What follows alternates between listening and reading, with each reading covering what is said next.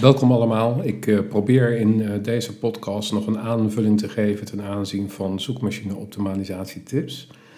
Um, zoals jullie waarschijnlijk gelezen hebben, is de zoekmachine optimalisatie eigenlijk een manier om te zorgen dat je met um, zeg maar technieken die uh, gebruikt worden om uiteindelijk beter zichtbaar te zijn online, kunt scoren met een webpagina om die uiteindelijk ook zeg maar hoger in de zoekresultaten te krijgen.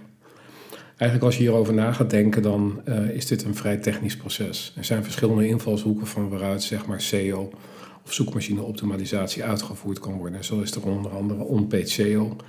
En um, er zijn ontzettend veel aspecten die daarin meespelen. En die zijn allemaal eigenlijk altijd al vrij technisch van aard. Zo is de opmaak van tekst of de, het gebruik van headings, het gebruik van uh, afbeeldingen met een goede ankertekst, uh, snelheid van een webpagina. zijn allemaal aspecten die mee kunnen spelen om uiteindelijk zeg maar, ervoor te zorgen dat een bepaalde webpagina beter zichtbaar wordt in die zoekresultaten. Maar ik denk dat we veel mensen die hiermee bezig zijn zich eigenlijk te veel blind staren op dit soort vrij technische aspecten. In de kern zeg maar, is het heel belangrijk om te zorgen dat je hele goede content hebt. En eigenlijk content die beter is geschreven dan al je concurrenten. En hoe je dat kunt beoordelen is eigenlijk vrij simpel. Want internet is vrij toegankelijk voor iedereen en een zoekmachine als Google is ook door iedereen te gebruiken. Dus gebruik je gezonde verstand en kijk eens gewoon op welke manier een bezoeker uiteindelijk op je site zou moeten komen.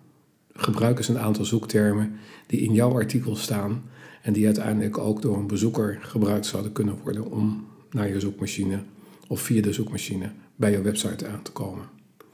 Als je dat intypt, zie je resultaten in de zoekmachine van Google bijvoorbeeld staan. En je pakt gewoon de top 10 resultaten die je analyseert is op inhoud van de content wat die andere concurrenten op dat onderwerp nou eigenlijk allemaal beschrijven.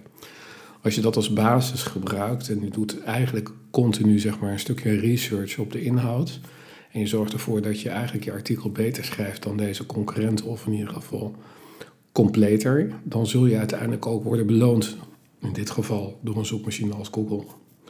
En alle technieken die in het verleden altijd gebruikt worden door meer techneuten, eh, dat wordt steeds minder belangrijk. Want eigenlijk word je alleen maar beloond als je waardevolle, kwalitatieve en unieke content schrijft, die uiteindelijk zeg maar een gebruiker die ergens op zoekt, alle informatie geeft die uiteindelijk ook wenselijk is.